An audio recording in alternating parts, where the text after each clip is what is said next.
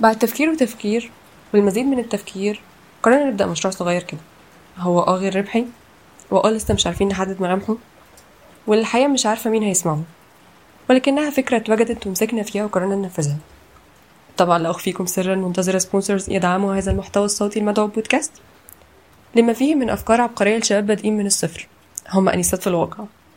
وفي انتظار إنه كمان حلقتين تلاتة بالكتير نتفقد إيميلاتنا ونجد العروض بتنهال علينا ونركب أول موجة في سكة الأموال. 2 hours later.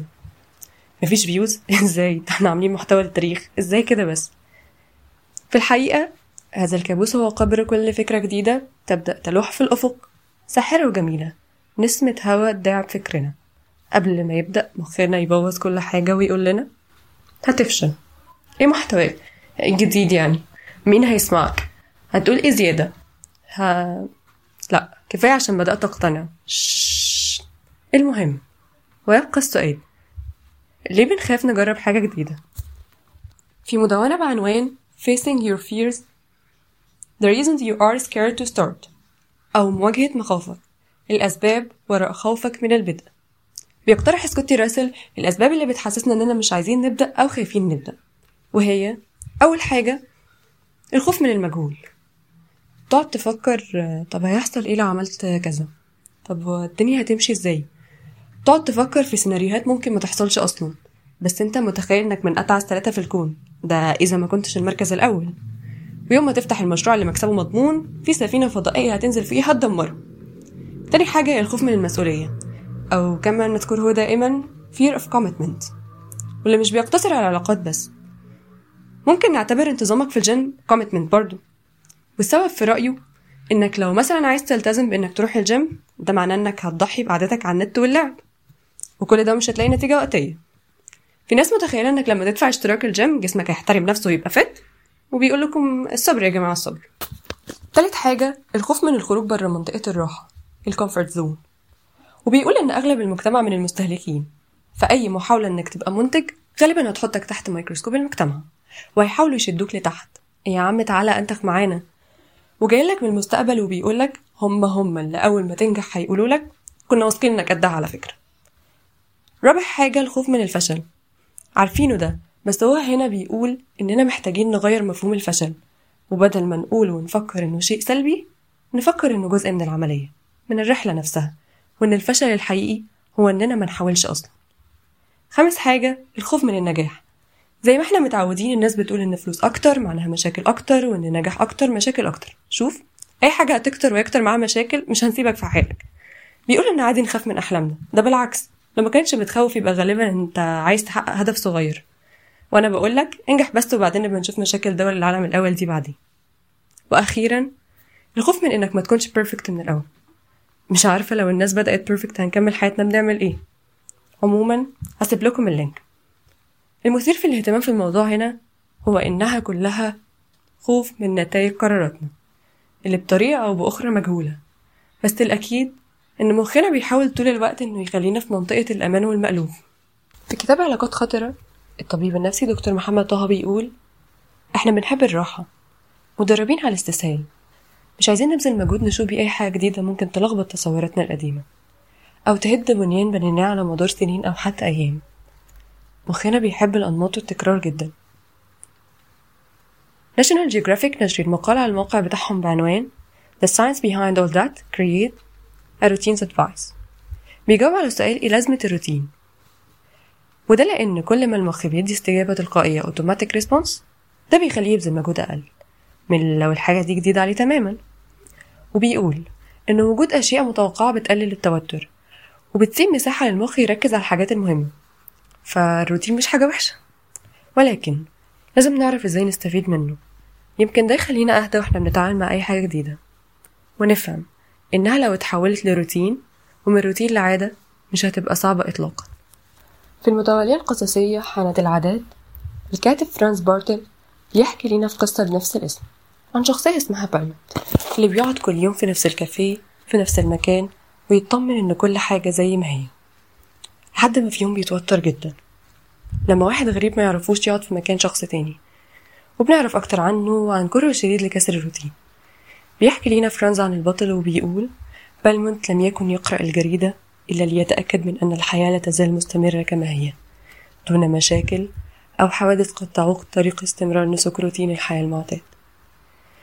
كان هذا في الحقيقة داعيا إلى الإحساس بالإطمئنان. هناك متعة هادئة في أن ترتاح يوما بعد يوم إلى الفكرة القائلة بأن لا شيء يتغير وأن كل شيء باق على ما هو عليه ولا نحن أيضا نتغير. وبالتالي يمكننا حتى أن نذهب إلى القول بخلود أبدية اليوم والمعتاد. فإذا لم يكن هناك أي حدث جديد فإن هذا يعني كذلك أنه لن يحدث لنا أي شر. هذه هي نتيجة عملية حسابية بسيطة. طبعا بل من شخصية بتبالغ في خوفها أو ممكن تكون بتعاني من فوبيا التغيير ميتا تيزيو فوبيا وده موضوع تاني ولكن طبيعة المخ فعلا بتحب الروتين. يمتلئ العالم بأشخاص ذوي مواهب طبيعية كبيرة. أحيانا ما تكون مواهب لامعة بوضوح لكنهم لم ينتجوا شيئا بالمرة من كتاب الفن والخوف ملاحظات حول مخاطر ومكافآت صنع الفن. التغيير صعب ومقاومة الكسل أصعب بس الأسوأ من ده إنك توهم نفسك إنك هتبدأ بس تأجل البداية دي للظروف المناسبة. فتقول تمام أنا مش خايف ولا حاجة وهعمل كذا وكذا وتظبط جداول وكله تمام. بعدين تلاقي الساعة تسعة ودقيقتين فتقول لأ نبدأ بقى على الساعة تسعة ونص. إحنا بنتكلم عن المماطلة أو البروكراستينيشن. والسؤال هنا ليه بنماطل؟ عالمة الأعصاب المعرفية نوال مصطفى بتقول في حوار ليها في فوق إنديا إن المماطلة نوع من أنواع الإيذاء للنفس. بيقلل الوقت اللي قدامك بيزود الضغط النفسي أكتر وفي الآخر هتعمل حاجة أي كلام تسلمها على الوقت وخلاص. وبتقول إننا بنماطل عشان يا إما مش عارفين نتعامل مع مشاعرنا يا إما مش عارفين نتحكم في نفسنا. ساتر يا رب. المشكلة إن الموضوع مش بيبقى توتر وخلاص. المخ تحت تأثير كل ده بتبدأ الأماكن المسؤولة عن التفكير العقلاني prefrontal cortex تقف. واللي بيحل محلها جزء تاني اسمه الأميجدلا أو اللوزة الدماغية. هي ترجمتها كده للأسف. المهم دي المنطقة المسؤولة عن الشعور بالخوف ووقت ما بتتحكم بيكون هدفها إنقاذك من الفكرة اللي بتهددك. وزي ما قال الدحيح في حلقة الضغط العصبي مخك مش بيفرق قوي بين إن اللي بيطاردك ده أسد ولا ديدلاين طيب وإيه مصدر التهديد يعني؟ المشاعر السيئة. ملل بقى توتر insecurity شكوك أي حاجة. خصوصا لو عندك مهمة مش بتحب تعملها عشان مملة أو صعبة ودي حاجة بتحطك في ستريس أكبر. فبنعمل كل اللي نقدر عليه عشان ما نحسش بالمشاعر دي. السبب التاني للمماطلة هو المتعة اللحظية. الفكرة إن أي إنجاز بتعمله مخك بيكافئك على جهودك دي بمشاعر حلوة. وده بيبقى حافز إن نعمل الحاجة دي تاني. وتأجيلنا ومماطلتنا بيدي إحساس مماثل لده شبهه. فبدل ما تبقى بتتكافئ على الإنجاز بتتكافئ على المماطلة. خطة في منتهى الذكاء. تالت سبب وده محتاج تركيز شوية إحنا ما عندناش اتصال بذواتنا في المستقبل. أو ما يسمى بالتحيز الحالي. Present person إيه الكلام ده؟ في 2019 جبنا ناس عملنا ليهم إشاعة بال fMRI Functional Magnetic Resonance Imaging. ده جهاز بيحدد لينا إيه الحتت اللي فيها نشاط في المخ ببساطة. لقينا حاجة غريبة شوية. المناطق المسؤولة عن التفكير في نفسنا في الحاضر مختلفة عن المناطق اللي بنفكر بيها في نفسنا في المستقبل. يعني لو سألتك أنت بتشتغل إيه دلوقتي هنشوف نشاط في مكان معين في المخ. ولو سألتك شايف نفسك فين كمان خمس سنين هنلاقي مكان مختلف فيه نشاط ونفس الجزء كان شغال لما طلبنا من المشاركين في التجربة إنهم يوصفوا لينا حد من المشاهير. وده معناه إن شخصيتنا في المستقبل شيء بعيد عننا كأنها حاجة تخيلية أكتر مش امتداد لينا في المستقبل. وده اللي بيخلينا نفضل المتعة اللحظية على إن في حاجة في المستقبل هتبقى أحسن. طب والحل؟ ينبغي توافر من إضاءة روح الإنسان أو ظلمتها من ظروف نشأته سواء ما تربى عليه في أسرته أو عبر تلك الظروف الاقتصادية والاجتماعية والسياسية التي أحاطت به. لكن قناعته أن العامل الأهم يكمن في اختيار الإنسان الواعي أن يربي نفسه ويلزمها بأن يظل ضميره ما يحركه لا مصلحته الشخصية. الضمير أو الوازع الأخلاقي أو الأنا العليا بتعبير فرويد أو ريشة معد بتعبير المصريين القدماء كلها وجوه لنفس المفهوم الذي يعلو به الإنسان أو ينحط والذي تضيء به روحه أو تظلم. من كتابنا القادم أيها الضوء لمحمد أبو الغيط. كلنا عندنا شكوك ومخاوف بس كل ده بيختفي واحدة واحدة لما بتندمج في اللي بتعمله ولما تحس إنك فخور بعد ما تخلص اللي وراك. دكتورة نوال مصطفى بتقول إن أول خطوة هي إننا نتحدى أفكارنا.